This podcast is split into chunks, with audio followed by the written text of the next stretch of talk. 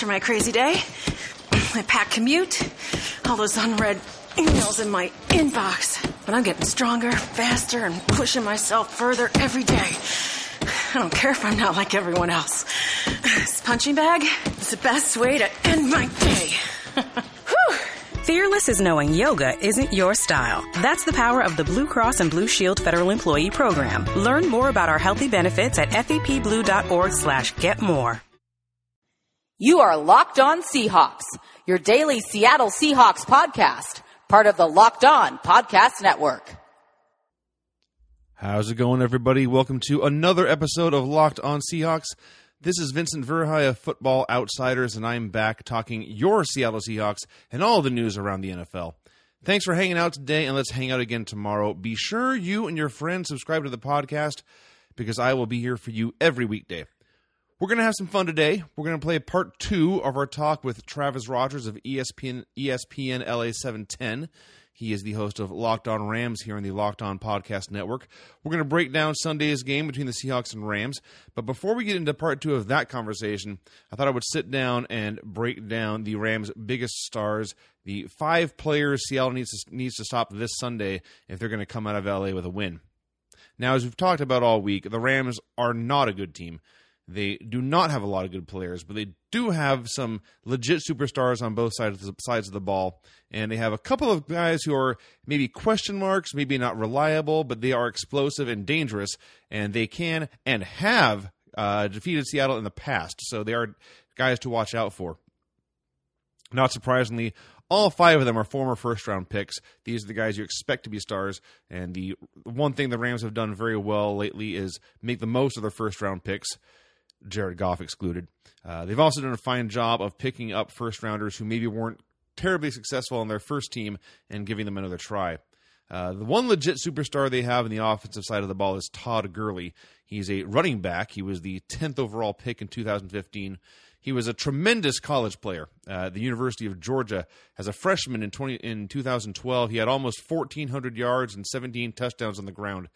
And the next two years, he was a lot of a lot of times injured, and also a lot of times rotated because those Bulldogs teams were just ridiculously, cartoonishly deep at running back. Uh, so his his numbers, his his uh, sophomore and junior years were not terribly impressive. At least not as impressive as his freshman season. Uh, and then he tore his ACL in his junior year, which also uh, cost him half a season, and then delayed his start in the NFL. The Rams still took a, took a chance on him with the 10th overall pick in 2015, and he missed three games at the start of the year recovering from that ACL. And then once he hit the lineup, he blew up. In his first four starts, he got at least 128 yards in all four games.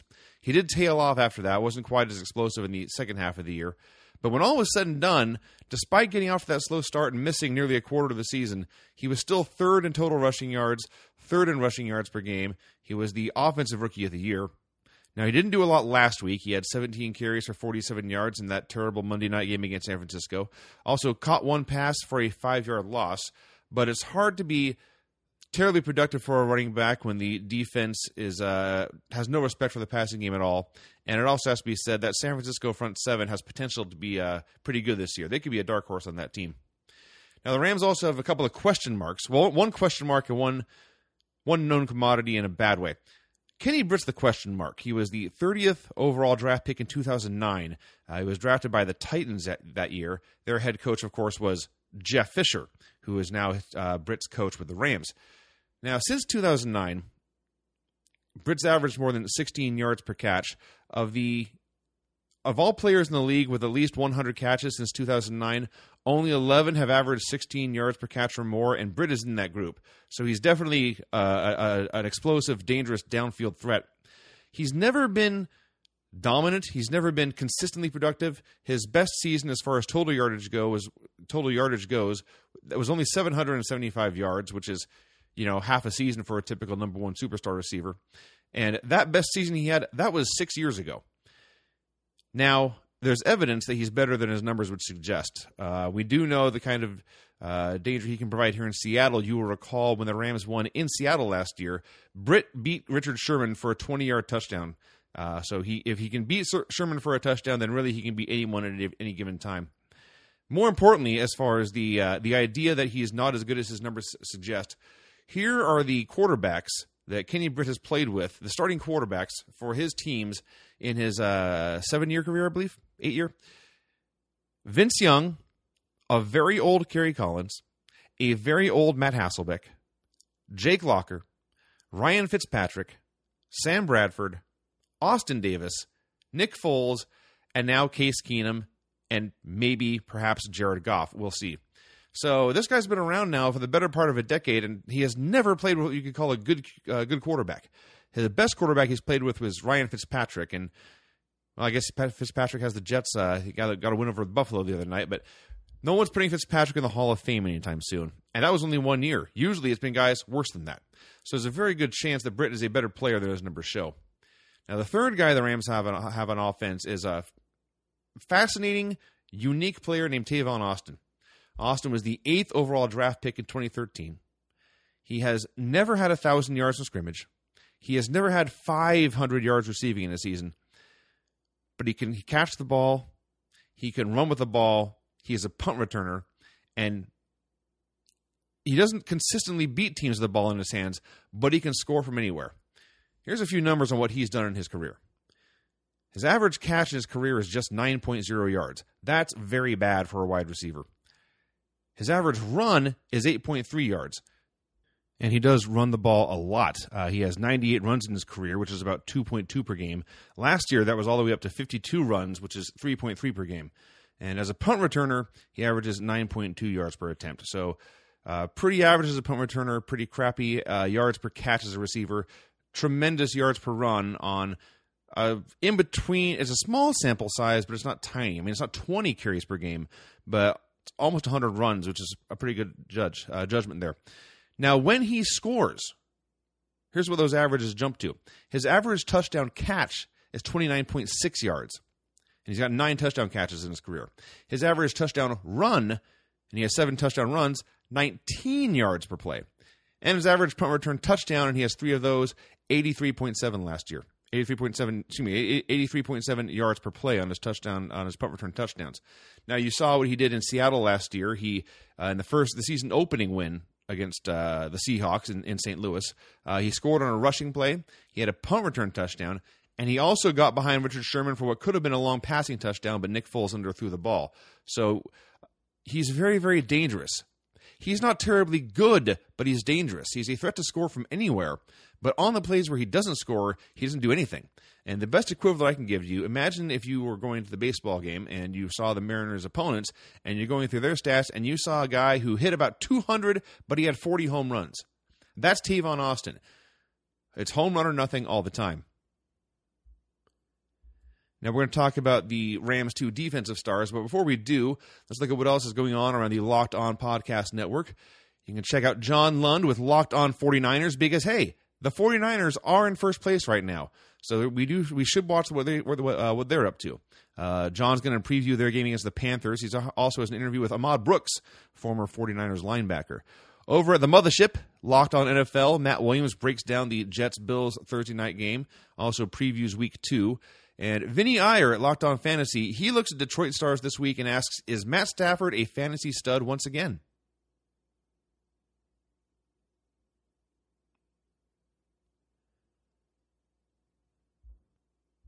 All right, with that business out of the way, let's look at the Rams' two defensive stars. Uh, we're going to start with Aaron Donald, who is probably the Rams' best player overall and one of the best defensive players in the league. The 13th overall draft pick in 2014. He was Rookie of the Year that year and a first team All Pro in 2015. He has 20 sacks in those first two seasons as an interior lineman. Now, we have a stat of Football Outsiders called defeats, and uh, a player gets credited with a defeat when he does any of these things he gets a tackle for a loss, whether it is on a running play, whether it's a sack of a quarterback, or whether it's a, uh, on a completed pass behind the line of scrimmage. Any tackle where the offense loses yardage counts as a defeat. If the player gets an interception, that counts as a defeat. If the player forces a fumble, that counts as a defeat. Or if the player uh, makes a tackle or tips the ball away on third or fourth down and forces the offense to uh, to kick, that also counts as a defeat. Now, when you total all those up, here's how Aaron Donald has fared. In 2014, he only started 12 games, but he still had 24 defeats, uh, defeats which was 16th overall in the league, sixth among defensive linemen. And then in 2015, he played all 16 games. He had 31 defeats. This was tied for fifth among all defenders. He was third among defensive linemen behind J.J. Watt of Houston and Khalil Mack of Oakland. And you could argue that Mack is actually an outside linebacker. So if you wanted to say Aaron Donald was second in defeats behind J.J. Watt um, among defensive linemen, that'd be a fair statement. He is one of the very best defensive players in the league. And we all saw how Seattle's line fared against Miami uh, last week. It was not good. So Aaron Donald could be poised for a big game here. And the Rams' other defensive star is another lineman. He plays out on the edge, Robert Quinn the 14th overall pick in 2011. He really blossomed in his third, fourth, and fifth seasons. From uh, 2012 to 2014, he had 40 sacks uh, in those three seasons. Only J.J. Watt and Kansas City's Justin Houston had more. And he only played eight games last year, but he still came away with five sacks, so he was still productive when he did play. So those are the five guys I'm most worried about Todd Gurley, Kenny Britt, Tavon Austin, Aaron Donald, Robert Quinn. And if the Seahawks beat those guys, they win. So, with more on the Seahawks Rams game, now we're going to play part two of our conversation with Travis Rogers of Locked On Rams and uh, ESPN in LA. And uh, this is part two of our conversation. And again, I recorded it over the phone, so the sound sound quality won't be quite as good. But I hope you enjoyed part one yesterday. If you missed that one, be sure to uh, go back and check that out. We're going to play part two, and then I'll be back with a final thought. So, w- give me an idea of what Russell Wilson's going to be like this weekend. Obviously, the ankle. I mean, he's he's going to play. Is it is it a full Russell Wilson at this point? Uh, he's definitely going to play. Uh, he got his ankle stepped on. Uh, the next play he handed off. The play after that, he was on the field to throw. He, it was just a little wide receiver screen, but he literally couldn't move his feet on that throw, and it was terrifying. We all we all thought he was done at that point. Um, he came off the drive. They taped up his feet with thick rolls of black tape. He came back looking like Herman Munster on the field, and, and obviously didn't have the same Russell Wilson mobility we're so used to seeing. Uh, but since then, the, everything they've said is that it's not a serious injury, and I believe them because uh, the only roster move they have made is they went out and re-signed a kid named Jake Heaps, who was a lo- who played high school football in the area. He bounced around for I think three college schools, and uh, I think he was on. Um, he was on a practice squad last year, but they put him on the practice squad. Trevone Boykin is still the backup, and if there was a chance that Russell Wilson might miss this game, there's no way that Seattle will be going in with Trevone Boykin and Jake Heaps as their only other options. They would have found someone somewhere with some kind of NFL experience uh, if there was a realistic chance Russell wasn't going to go. You want Case um, Keenum? you know what? uh, we, we might for, for if uh, if Russell's ankle swells up. Um, but he, he's going to go. He probably won't be a hundred. In fact, I'm sure he won't be a hundred percent. So he won't be the same uh, uh, scrambler that we have seen in so many years past. But uh, we saw from the second second half of last year that when he's on, he can be equally as dangerous in the pocket. So, it, but I'm, I'm my my my biggest concern is simply that he gets uh, hit again and hurt again. I'm not concerned about how he will play if he doesn't get hit. I I'm, i keep coming back because Russell Wilson is every football fan's fantasy that you found a franchise quarterback down in the draft. It didn't cost you a lot to get him, and for a period of time, he was relatively inexpensive. Was and again watching from a distance. Did everyone in Seattle understand what they had very early in the game? Was it apparent that Russell Wilson was a special guy in that very first year? Uh, from the, the the whispers in camp were, well, let's go back even even before the draft. Pretty much everyone agreed that if he was four inches taller, he'd have been a top five pick. Mm-hmm. He had every check every check box you'd want in a, in a franchise quarterback. He's just short. Um, so there were there were whispers in, that that was what they got when they. That's why he fell to the third round. That's why they were lucky to get him. Then there were reports in camp from the, from the people who were there watching every day. They were saying he looked as good as his scouting report said he would. He wins the starting job that year, and for about two thirds of the season, it was he was a, a I won't say a typical rookie quarterback. He wasn't special. He was a he played well for rookie quarterback. Mm-hmm. And there was a game that year in uh, November, I think, and the the Bears that year had the best defense in the league. And the Seahawks go to the, go to the Bears, and they get the ball, needing one score inside their own ten, and he led a 90 yard uh, touchdown drive that eventually won. They actually, the Bears actually came back and forced overtime, but Seattle got the win. But that was the moment when the light bulb went off in my head when I realized this kid in his he's played like 11 or 12 NFL games. He went on the road against the best defense in football and got the job done. And I was freaking out.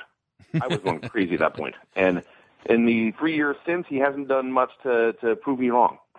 So no, he he really hasn't. And you know, I I've always found him to be a little inauthentic when it comes to the way that he presents himself publicly. And, and, I understand why it's necessary for a lot of guys to do that because being a real guy gets you in a little bit of trouble every once in a while. But it, it, it very quickly became apparent that this this is a guy that is just going to make the right decision on that football field just about every time. And the, the more football I watch year after year after year, I've come to figure out that I think that's the number one trait that you need from your quarterback. It's great if he can throw it the length of the field and make some plays with his legs and all the, the physical things we talk about. But if that guy continually makes good decisions, your team's always going to be in good shape. And he seems to be the, the, the embodiment of a guy that just keeps making good decisions. He is, and uh, you're, you're definitely right about his uh, speaking tendencies. He's he's a guy who I, I am convinced that in 2050 or so, Russell Wilson's going to run for president. And for real. For real. Yeah. I'm not. I'm not exaggerating. That's not a joke. I'm convinced that's his. That's a goal he has down the road, and he's starting now. And if you watch his press conferences, he comes off like a politician. He does. He's, in the worst way, though, not in because sometimes a politician can be kind of greasy but charming. He comes across as robotic and insincere. Sure, there, there's a definite uh, uh, rehearsal. Yes, he, uh, he he knows what he's going to say in that press conference before the questions are asked, and there's and there's times where he, he it, there's a fine line between being a good teammate and just uh, feeding a line of crap. Yes, but, indeed. But he was he was talking after that game about how great the offensive line had played. Please. Yes, and we, we, we, I think in Seattle we're kind of numb to it. We just know this is what Russell does. Mm-hmm. But I'm, I'm sure any uh, Miami reporter who was in the room did a you know, their, their eyes popped open when they heard that. well, I, I, I go back to the Super Bowl, the second Super Bowl with the interception on the goal line, which you know, I mean, not to rehash that whole thing, but I, I was always struck by oh, in the immediate aftermath. I mean, you're talking just a handful of minutes later, you see him being interviewed, and his his response to throwing an interception that would have allowed them to be back to back Super Bowl champions was, I just can't wait for next year to start. I'm like, come on, buddy. This is where oh, yeah. you drop an F bomb. This is where you tell a guy to get out of your face. This is a real, like what Cam Newton did. Cam Newton was rude, but being rude in that situation is the exact normal thing that all of us would do. That he's saying, I can't wait for next year and get started with my teammates. At that point, I'm just like, come on, pal. Be a human being. Well, that's Russell. Um, he, he's always, he is pretty much always aware of his image, and he's very protective of his image and wants to, uh, uh, he, he he doesn't want to show that kind of uh, uh, emotion, for lack of a better word. The, the only time I can ever really remember him getting emotional was in the Green Bay comeback right before that Super Bowl. Mm-hmm. Um, he, he kind of threw one, one of their touchdowns during the rally. He threw not a, not a tantrum, but he had an outburst of uh, excitement on the sideline about how he hates losing.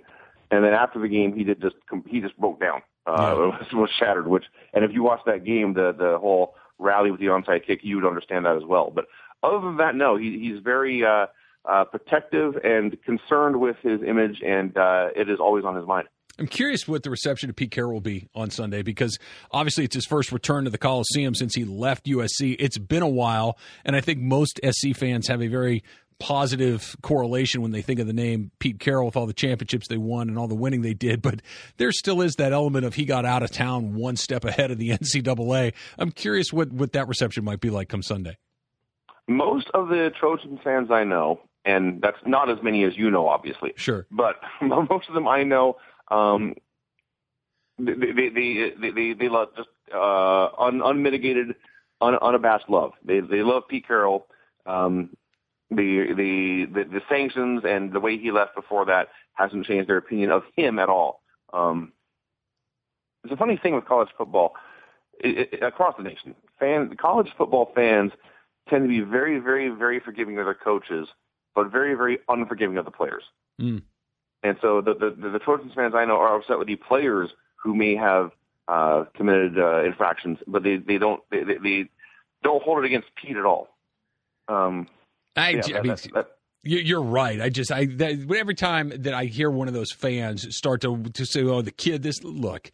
Everybody in this equation is getting obscenely rich in this, except for that guy. And if he wants to take a car or something or whatever else, I have no problem. That this charade of amateurism has long been dead for me. And anybody that gets caught up in that, I just uh, it's a s- s- supreme eye roll out of me, at least. Uh, I'm, I'm with you 100%. Um, and I'm, I'm, I'm not a college football guy. I, I turn it on if I am uh, home on Saturday, basically. Um, I'll, I'll probably check out the Huskies more this year because they're looking pretty good. But when I watch it, all I could think is this coach, is, you know, Nick Saban makes seven or eight million dollars a year, and then on top of that, the fans got together and pulled passed the hat around and pulled money so they could pay for his house. well, you can't you can't afford the man to buy his own house, can you? No, and and then and then I'm watching him scream his head off at his unpaid laborers, and this just strikes a bad chord with me. Yeah, no, you and me both, Vince. I, I, I, I, when were you in Seattle when they hired him, Pete Carroll? Yes. What was the expectation, the, re- the reaction to it? Because I, I, I remember when he left, we, we all knew it was just a matter of time until he was going to go back to the NFL. It always felt like there was unfinished business after his time in New York and New England. But there was the the sense of, you know, well, we'll see. It didn't work the first two times. I thought it would because I think he kind of figured himself out at that point. But what was the reaction there? You know, the Seahawks were in a really weird place when he arrived because the Holmgren era had come and gone. Uh, he had moved on, and they had Jim Mora as coach. And he is a local kid who grew up in the area and went to school here. His dad was a coach of the Huskies in the, in the 80s. Mhm. And so he had his supporters. I have never, and frankly still don't, um, I've never thought he was an especially good football coach. I watched him in Atlanta. I thought he was uh, rotten schematically and also the way he handled the roster. Uh, I thought he threw a lot of players under the bus. And, you know, looking at Michael Vick in 2016 is different than looking at Michael Vick in t- 2006. Mhm. But the way he refused to hold his star quarterback accountable for when the star quarterback failed to get the job done sometimes, but he was he had no problem throwing the rest of the roster under the bus. Uh, it was very strange to me. He came to Seattle. The same thing happened. They had a game, his first or second game, where they lost on a missed field goal. And he goes in his press conference, all he can talk about how his kicker lost the game. It's as much as you knock the Russell Wilson approach, Mora did the exact opposite. Mhm. he and, and, and for a coach, that's not a good thing. No. he, he lost the locker room immediately. So he's out the door, and he's also out the door in part. Be, I, I think in part because Pete Carroll was suddenly available. If Pete Carroll had stayed at USC, I don't know if the Seahawks would have fired Jim Mora in in 2012. It was. So it was all a very very strange situation. And we're here in Seattle, and his first two stints in New York and New England, they weren't bad, but he didn't last long in either spot.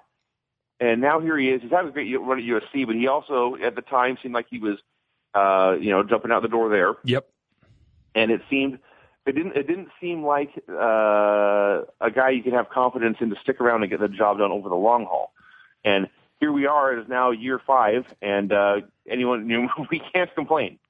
No, no, far oh, from it. I, mean, the, yeah. the the fact that, that that he's having success doesn't surprise me because I, he's smart and he's flexible, and I think that those are two things that are incredibly important when it comes to being a good coach. But that that he has been as successful, a Super Bowl championship, another Super Bowl appearance, and like you mentioned, that the the Seahawks seem like they're about as stable an organization as you're going to find in the NFL, maybe outside of New England, Green Bay, Pittsburgh, and but but Seattle has kind of nosed their way into that group. That that that might be his greatest accomplishment. The winning's one thing, but the stability that he's brought is is I think very very surprising.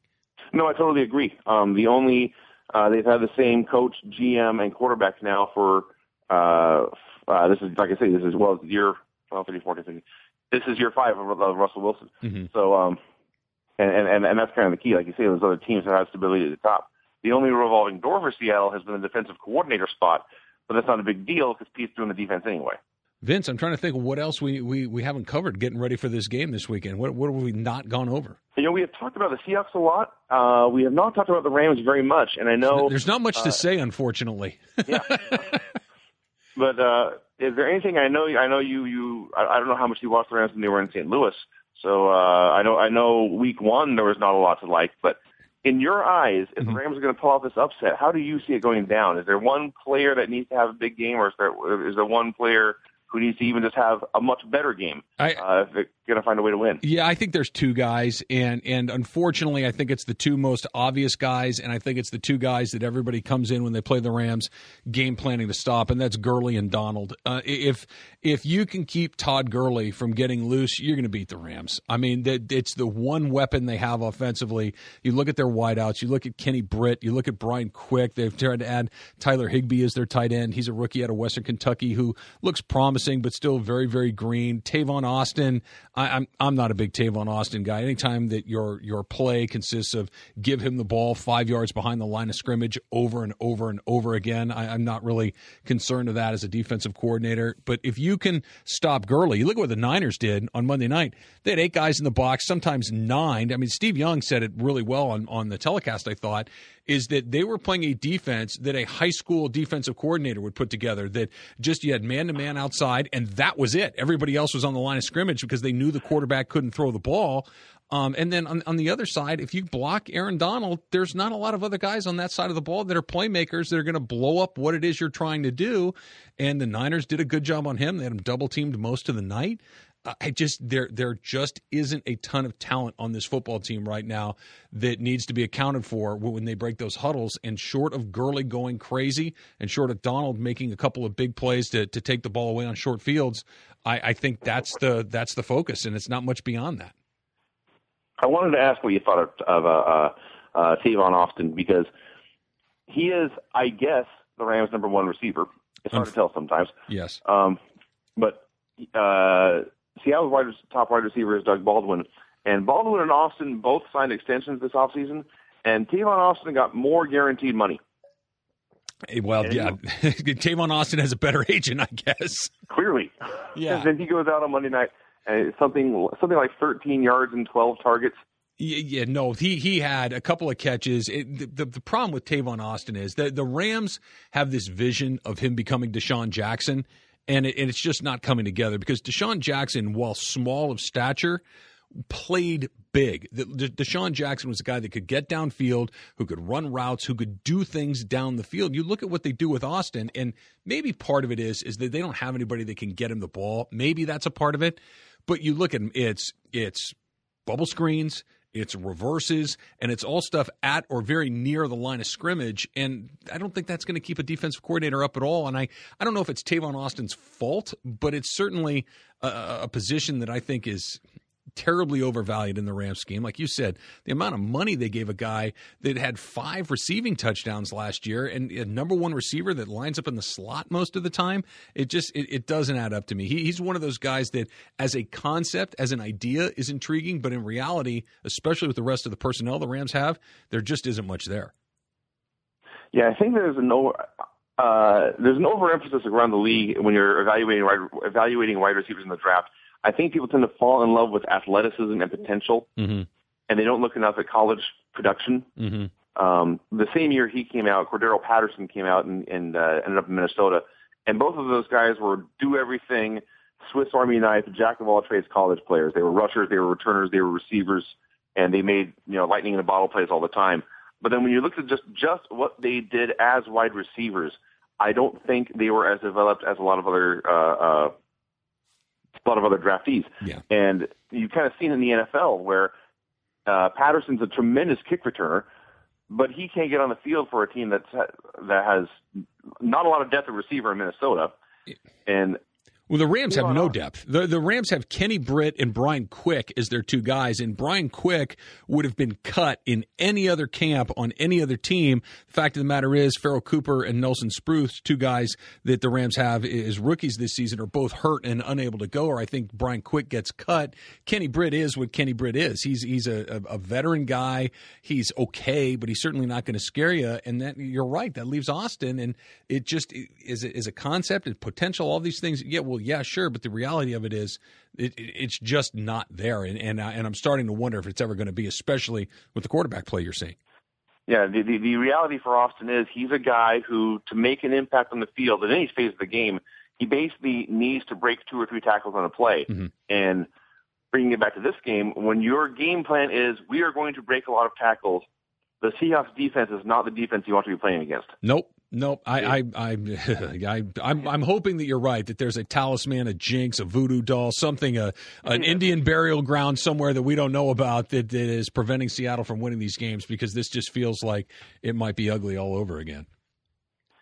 Well, you never know. I mean, we uh, we all thought, at least I thought, that Seattle was going to manhandle Miami when all was said and done, and that that was a nail biter down to the end. So you never know until things kick off. But looking at these two rosters, looking at where uh, where the Rams have the edge, it's their defensive line is better than Seattle's offensive line, and that's about it. Yeah, I unfortunately I think I would have said the same thing going into San Francisco, and that didn't that didn't materialize as well. Vince, that was fun. That was good, man. I enjoyed that. Me too, man. Thank you for having me on it, and uh, I appreciate you helping me out. You got it. We'll do it again. I hope uh, later in the season when they play again. Oh, we get to see the color rush game. That'll be fun. Oh, uh, that's right. It's the Thursday night game. That's right. Yes, yes. neon yellow and action green. yeah, those yellow Rams ones are a bit. They look like giant bananas with a bruise on the end. I hadn't thought of that, but I can see that. All right, Vince. Thanks a bunch. All right, take it easy. All right, there we go. I want to th- thank Travis Rogers of Locked On Rams for jumping on with the uh, crosstalk there. That's going to do it for today, and that's going to do it for this week. I want to thank you all for listening. Thank you all for subscribing. Thank you all for uh, telling your friends. Be sure to check out footballoutsiders.com for all my writings on pro football. Be sure to check out wrestlingobserver.com with the latest Bryan and Vinny show. Bryan and Vinny show is up. Pardon me. Uh, reviewing the Cruiserweight Classic Finals, which was a fine wrestling program, tremendous action. Uh, be sure to follow me on Twitter at FO underscore VVERHEI. Uh, we will talk to you again probably Sunday night. I'm going to try and do a post game show uh, on the uh, a quick post game reaction show. If not, I will talk to you Monday afternoon. Thank you again for listening, and go Hawks. Is democracy in danger or decline? Condoleezza Rice, William Galston, and Carlos Gutierrez and others take on this question in the fall edition of The Catalyst, a journal of ideas from the Bush Institute. Surveys show Americans place less trust in institutions like the media and business. Others contend America has faced far more challenging periods and emerged strong. Leading policymakers, Bush Institute experts, and respected journalists take on this debate. Read about it at bushcenter.org slash catalyst.